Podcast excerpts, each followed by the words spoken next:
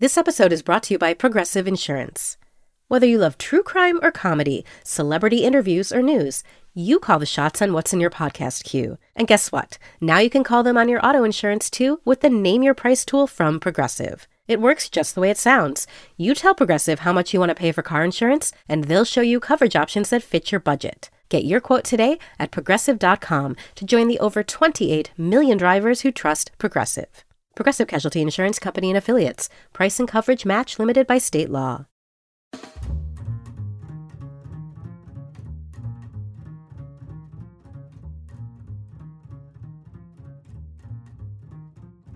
You're listening to the New Yorker Poetry Podcast. I'm Kevin Young, poetry editor of the New Yorker magazine. On this program, we invite poets to choose a poem from the New Yorker archive to read and discuss, along with one of their own poems that's appeared in our pages. My guest today is Craig Morgan Teicher, the poet and critic whose collection, The Trembling Answers, received the 2018 Lenore Marshall Poetry Prize from the Academy of American Poets. Welcome, Craig. Hi. Thanks for joining us. Yeah. So, the poem you've selected from the archive is Son by Forrest Gander. What drew you to this poem while you're looking through our archive? Well, it has the same title as a, a poem of mine uh, that's in the archive, and so that made it easy. I actually had a really hard time picking a poem. I mean, there's there's there's so I mean, obviously there's so much. It's Um, almost 100 years of you know, pretty good poems. Yeah, yeah, yeah. I mean, and you know, some of them really, some of the major poems of, Yeah. of any poet's kind of education in poetry. But but finally, I I just sort of decided to go with my gut. And when I had first read this poem uh, when it came out, it it slaughtered me, and it, it you know it wasn't that long ago. But I think of you know when I think of New Yorker poems that that mattered to me, this one kind of jumps right now. So Great, great. Well, why don't we hear the poem? Here's Craig Morgan Teicher reading Son by Forrest Gander. Son, it's not the mirror that is draped, but what remains unspoken between us. Why say anything about death? How the body comes to deploy the myriad worm as if it were a manageable concept, not searing exquisite singularity. To serve it up like a eulogy or a tale of my own or your own suffering, some kind of self abasement. And so we continue waking to a decapitated sun, and trees continue to irk me. The heart of charity bears its own set of genomes. You lug a bacterial swarm in the crook of your knee, and through my guts writhe helminth parasites. Who was ever only themselves? At Leptis Magna, when your mother and I were young, we came across statues of gods with their faces and feet cracked away by vandals, but for the row of guardian Medusa heads. No one so brave to deface those. When she spoke, when your mother spoke, even the leashed greyhound stood transfixed. I stood transfixed. I gave my life to strangers. I kept it from the ones I love her one arterial child. It is just in you her blood runs. That was quite beautiful, and I loved how you read it. That was Son by Forrest Gander, which ran in the April 16, 2018 issue of the magazine. And this poem, you know, is an occasion, it seems clear, by Yeah. the loss of his wife, the great poet C.D. Wright, who happened to be my old teacher. Um, and so this poem, uh, I remember reading it and thinking, what a powerful, uh, fearless, gimlet-eyed uh, poem. And I, you know, just thinking of it technically on the page, you know, you have these couplets, which of course mirrors these pairs, uh, both uh, father and son, and mother and and son, and husband and wife. You know, the whole of these connections. Uh, you know, even us reader and Yeah. and and poet. And you also have that great slant rhyme. I kept it from the ones I love. It's just in you her blood runs. You know, Mm-hmm. Those sounds. I think. What do you make of sort of the form and the the tone? How they kind of coalesce in this yeah. poem? I mean, I mean, so I, I think two things. You know, in, in addition to the couplets, which of course you have this kind of t- twinning, uh, the lines are wildly uneven. You know, and so there's this way that it seems to strain against that. Like, you know, it's a poem about failing to communicate ultimately, and so there's this way that the that the the misshapen lines seem to figure that. But then the other thing that I, you know, especially reading it aloud, you know, this mix of short and long sentences, the gray, you know, the greyhound stood transfixed, I stood transfixed. These moments where um, he's repeating himself. He's he's trying to get it right and kind of failing. Um, you know, in the second to last line, I gave my life to strangers. I kept it from the ones I love. I mean, he's trying to. He's almost trying to rewrite that phrase and make it more true or something. And uh, you know that that seems to keep happening. That The sentences have these little Right. tensions and arguments with each other. They also have these great mix of Anglo-Saxon words and Latinate words. You lug a bacterial swarm in the crook of your knee, and through my guts writhe helminth parasites. You know this kind of. Uh, it almost seems sci-fi, but you know this this uh, medical uh, language in a way, and and here you have that tension too. I think that is strange about losing someone you love, which is there is a kind of clinical quality to it, at least in our modern world. And and and I think for for Gander too, I mean, so much of his practice as a poet has been to take the language of science, the language of archaeology, the language of these academic disciplines, and then sort of export it into the beautiful mode of the lyric. And and I, I feel like the other tension this poem begins to figure is like the tension of habit, right? I mean, that like he's mm. trying to get out. I, I- mean, this is as far as Gander as vulnerable as he ever gets. You know, I mean, the, the book this comes from, and and this poem foremost in the book, and I feel like you you know he couldn't resist his tendency to include words like helminth parasites, and yet he's you know it's about her her his child, her child. You know, the, the, these very simple words.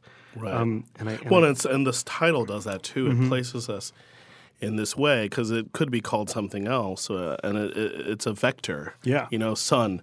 It's not the mirror that is draped. Whoa! I mean, from there, Yeah. you're you're connecting to that tradition of mourning, of draping a mirror, uh, to the myriad worm, which is like this terrifying yet uh, familiar, at least in the lyric poem thing. That, that you know he is connecting to this tradition of elegy that is both about being uh, clear-eyed about loss and death, but also thinking about meaning. You know, thinking Yeah. about what's after.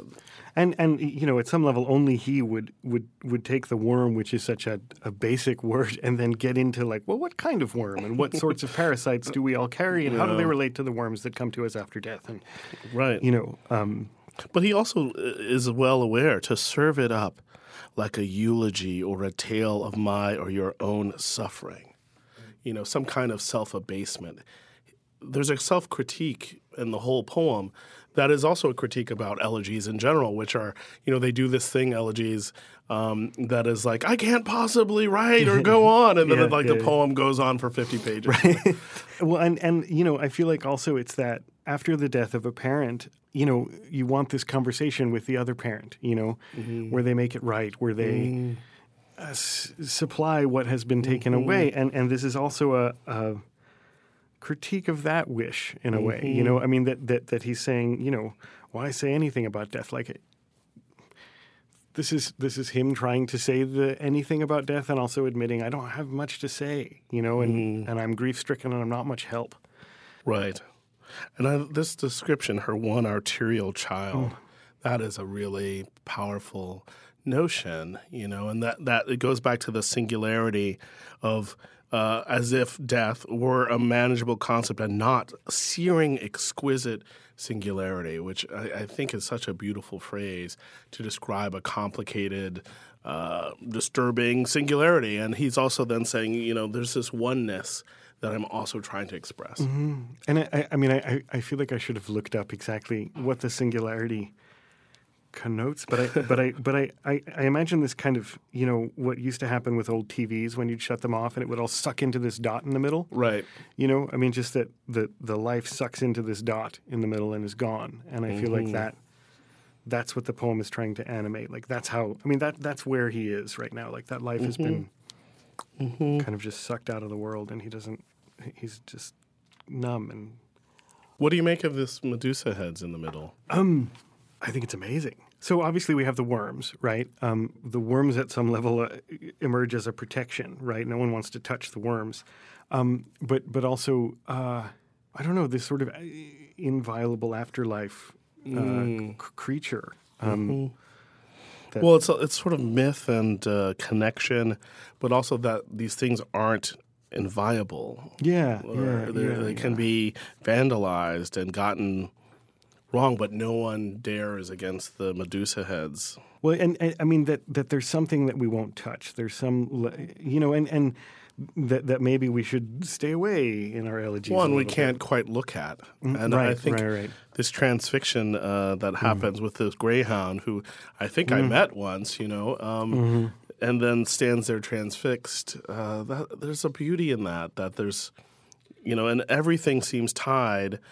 Uh, it's very hard to write a poem that is autobiographical, but it isn't. I went to the store yesterday. You Right, I mean? right. How do you how do you convey the vastness of the feeling? And what I try to help you know students or readers understand sometimes is that you know a good lyric poem especially enacts you know and Yeah. this really does a lot of enacting both of memory and of you know of the process of grief and also that process you're mentioning where you can't quite say Yeah, and you know, it it, it it it's also a marvelously concise catalog of a lot of what they did together too. I mean, one of the main things they did was travel, right, and go to these, you know, excavate ruins, and uh, you know, I mean, CD's new book that's just out is is all about tr- you know these massive trees that you know she would go see that I'm sure they saw together.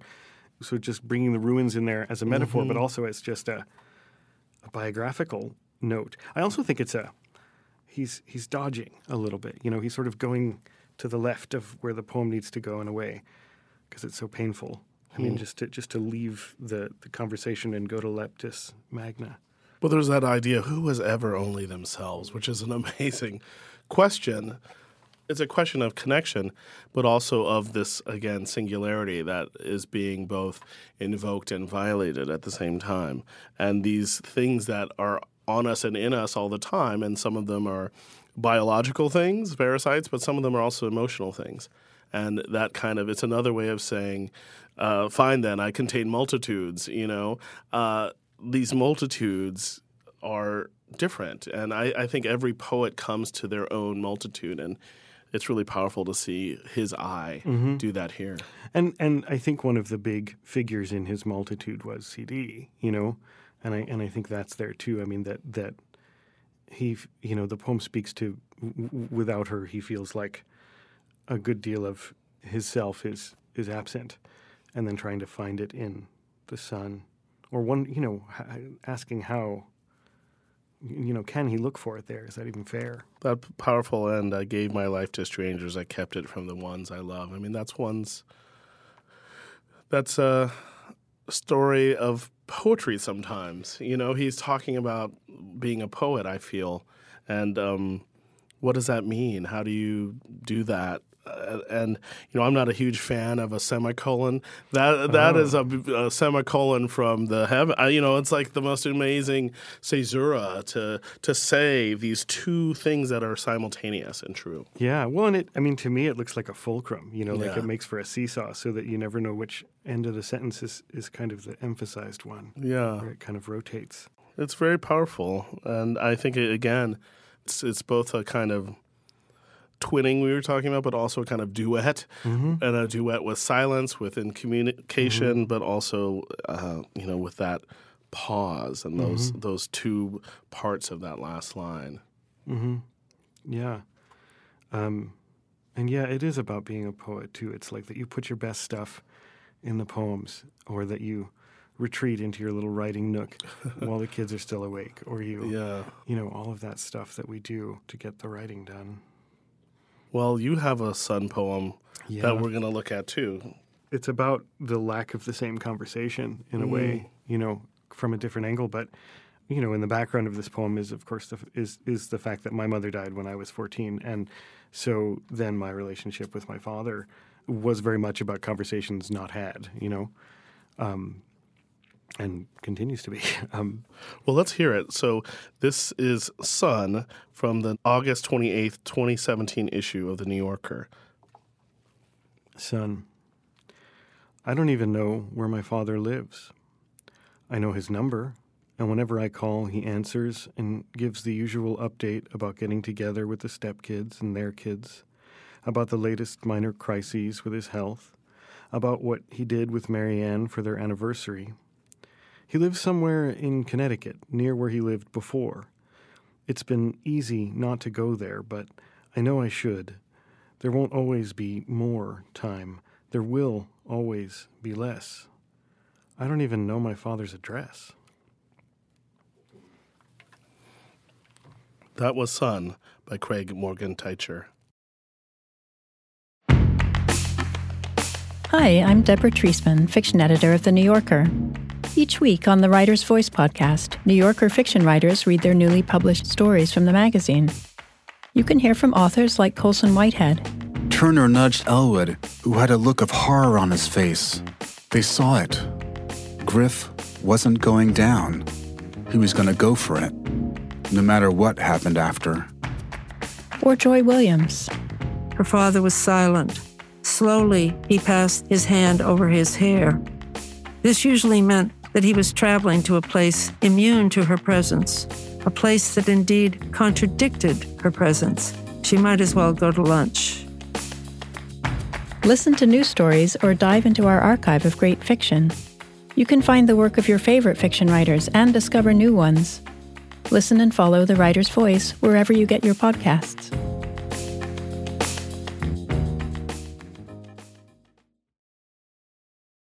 So this is a sonnet. Yeah. um, did it come to you as a sonnet, or was Um, it something you fought toward, or you always knew? Or how, tell us about how that came Th- about. th- this poem uh, came about five months into a time of writing nothing but rhyming sonnets, you know, of which there are probably 115 of them are not terrible. And this is one of the not terrible ones. This is definitely not terrible. It- you know, like you rhyme Connecticut with butt in a way that is unexpected and um, powerful. Uh, so you were right on the sonnet binge, which I've been on those before. I mean, they're a powerful, addictive form. Yeah, yeah. You can get a lot of stuff said in a little box. Yeah, and they lead to more. they're Yeah, they're like right. uh, they multiply. It's like meiosis or something. So tell me about this one in particular. One of my favorite stories about this poem is that, of course, when the New Yorker accepted it, uh, I got a call and they were like, well, you know, we have to fact check it. And I thought, oh God. Because I was thinking, if there's one place I can hide a poem from my father, it's in the pages of the New Yorker, you know? And so I could just write this. Hide it in plain sight. I mean, Right, you know, this is this is a poet's thinking, by the way. But okay, sure. Right. And the poem definitely portrays a relationship that is worse than the one that we actually have, though there's, I think, a lot of truth to it. Sure.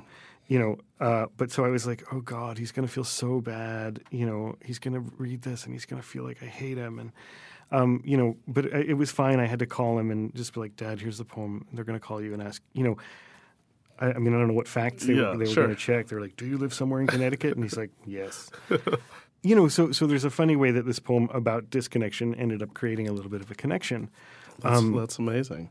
I do think it's a poem in the same way that that Forrest is saying, you know, why say anything about death? I mean, this is a poem written 25 years after that conversation Yeah. should have happened and didn't. You know, And so, I, I hate to ask about a sequence we don't have in front of us, but does the po- the po- do the poems think about this loss or? the the group of poems this comes from uh, is about moving to New Jersey, and it's about kind of uh, moving there as a family, as you know, and what that means to set up a life there, and what it means to have little kids and to pass down to them um, one's uh, you know the good the good things about oneself and one's um, you know one's griefs and the problems that you will inevitably recreate in your children. Um, Yeah.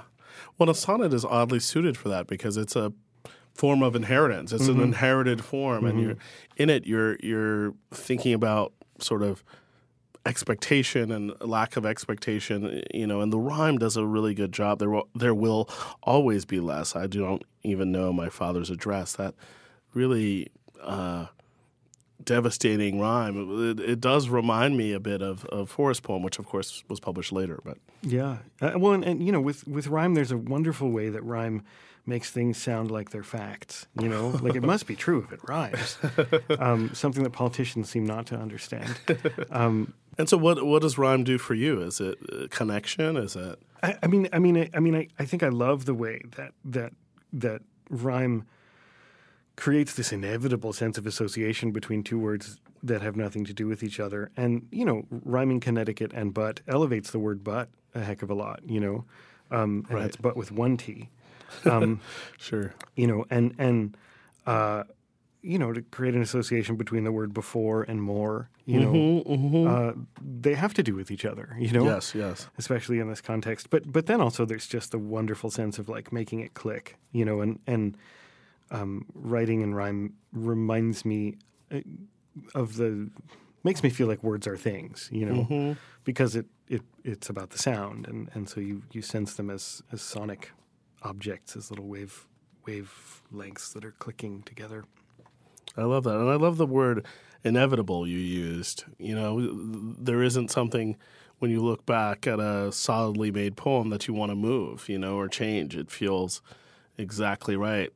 And again, this I, while it might be very close to you, it has this kind of quality of uh, any son and Yeah. any son's relationship to, in this case, a father. Well, and and I, I think that's one of the other things that I love about using received forms and about rhyme. Um, life doesn't happen in rhyme or in form, and so I feel like just writing something in a f- form like this gives you a certain distance. You know, makes it a little bit more like fiction. That can be helpful in terms of being able to say things. I mean, you know, and say things that are hard. I mean, again, it's like I think the Leptis Magna moment is also like Forrest giving himself a way to say something, g- getting away from the most painful matter with something that he finds interesting to think about so that he can get back to that transfixed um, Greyhound and himself. Well, and that's also metaphor. Yeah. As you take something far from something else and say they are the same, I'm going to put them next to each other. It's like when you make the still life uh, of these two or three things, suddenly it's activated and the, there's a connection. And some of that is rhyme, some of that is juxtaposition, especially I think in a free verse poem. Yeah. The, the juxtapositions become all the more important. And the I or the EYE that takes you through these aspects of, Yeah. of one's selfhood are really powerful.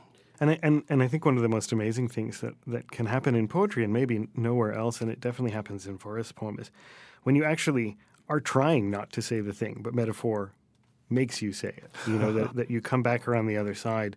He was almost trying not to talk about CD, and then you know with that Medusa, but it it forces him in a way. Mm-hmm. Um, well, because and you said this wonderful thing that I'm I had to write down. Life doesn't happen in rhyme, but in a way, it happens in metaphor. And and so the, the, the metaphor is kind of like a image rhyme or an emotional rhyme. Like these two things are connected for me, and I think there's something about that with place in your poem, uh, the phone call. Mm-hmm. There's that that kind of place and distance thing that we've all experienced in mm-hmm. some way that you really make kind of both specific, and I love the use of the name in the poem, but then also universal. Mm-hmm. Well, yeah, there's a sense I feel like that I, I'm not calling from so far away, and wherever I am, Connecticut's not that far. But gosh, I wouldn't go there. Um, I, but does life happen in metaphor? I, I, I wonder. I'm making contentions. Let's do it. I mean, I just you know, I, I we can't talk about it other than in metaphor. Yeah. There, it is true that when, like, especially death, death is not a metaphor. No, no. And that's what's so, you know, it is real and utter uh, and utterly, you know, complete and unknowable and done and final in a way. But we make metaphors of it or try to approach it as writers, as livers, you know. And I guess that's what interests me is the way we make meaning. Uh, and I think sonnets are very aware of making meaning. and, and of the making part of it. You Yes. know, of the um, the effort part of it. They're they are synthesized. They're they're synthetic. And that artifice is a kind of bomb in a weird way. At least I find. Oh, def- definitely. So are you writing more of them? there are, this was like a two year period where I wrote nothing but I'm so not so much. You, have you published them as a whole? yeah, I mean they're they're they're they're, in? they're in my my new manuscript, um, and a few of them have appeared here and there, but no, not as a whole. And so tell us. I want to turn a little bit and, and talk about sort of your day work, or Mm-hmm. you know, uh, at Publishers Weekly. Uh, tell us about what you do there and and how you approach it. Well, uh, I am the director of special editorial projects. So, what does that mean? Uh, I don't know. I edit our sponsored content, is essentially what I do, which is, you know, kind of the new frontier of magazine uh, advertising.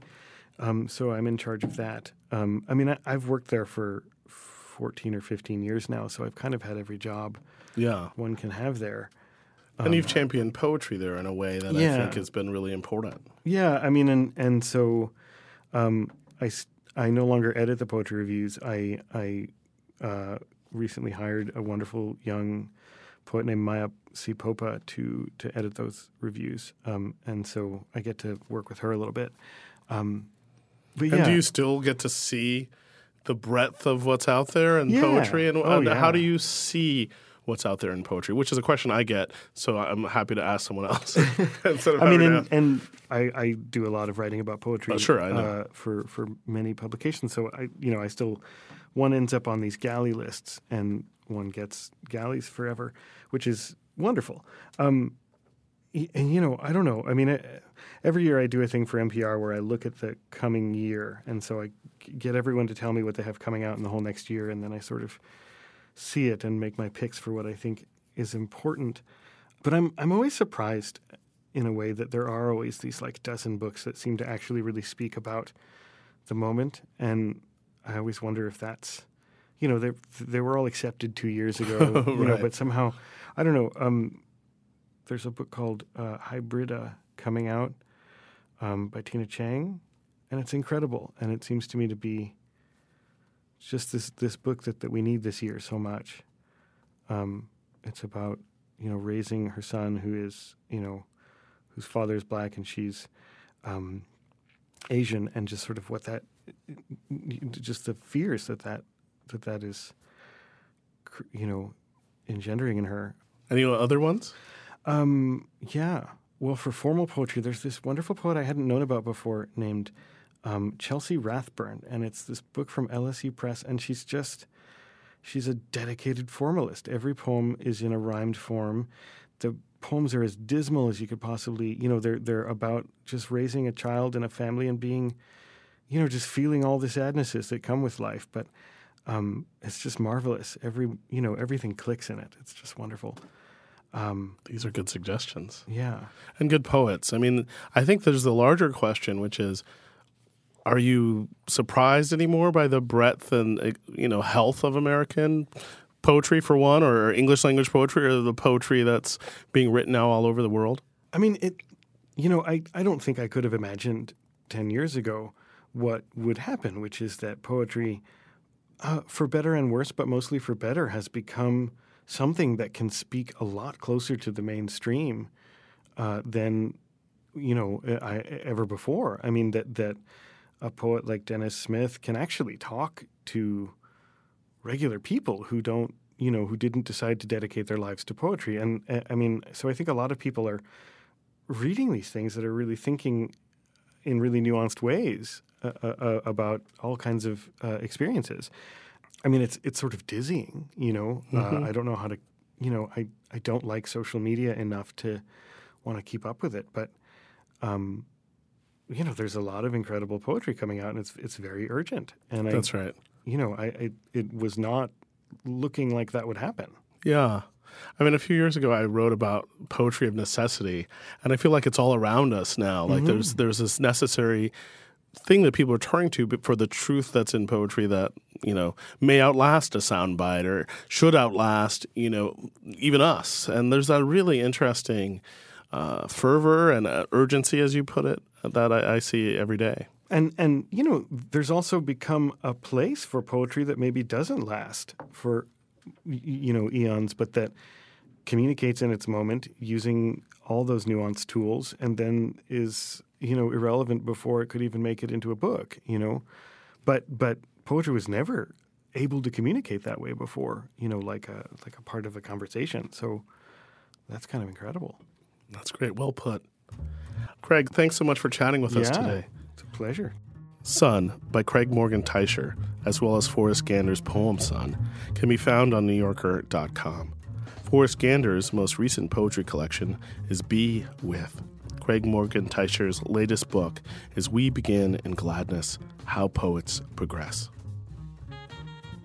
You may subscribe to this podcast, the Fiction Podcast, the Writer's Voice Podcast, and the Politics and More Podcast by searching for The New Yorker in your podcast app.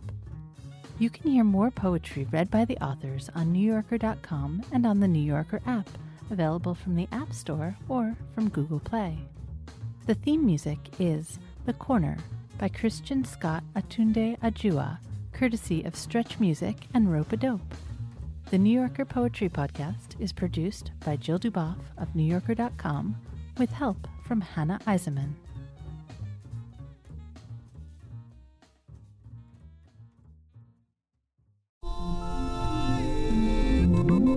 I'm David Remnick, host of the New Yorker Radio Hour. There's nothing like finding a story you can really sink into that lets you tune out the noise and focus on what matters. In print or here on the podcast, The New Yorker brings you thoughtfulness and depth and even humor that you can't find anywhere else. So please join me every week for the New Yorker Radio Hour, wherever you listen to podcasts.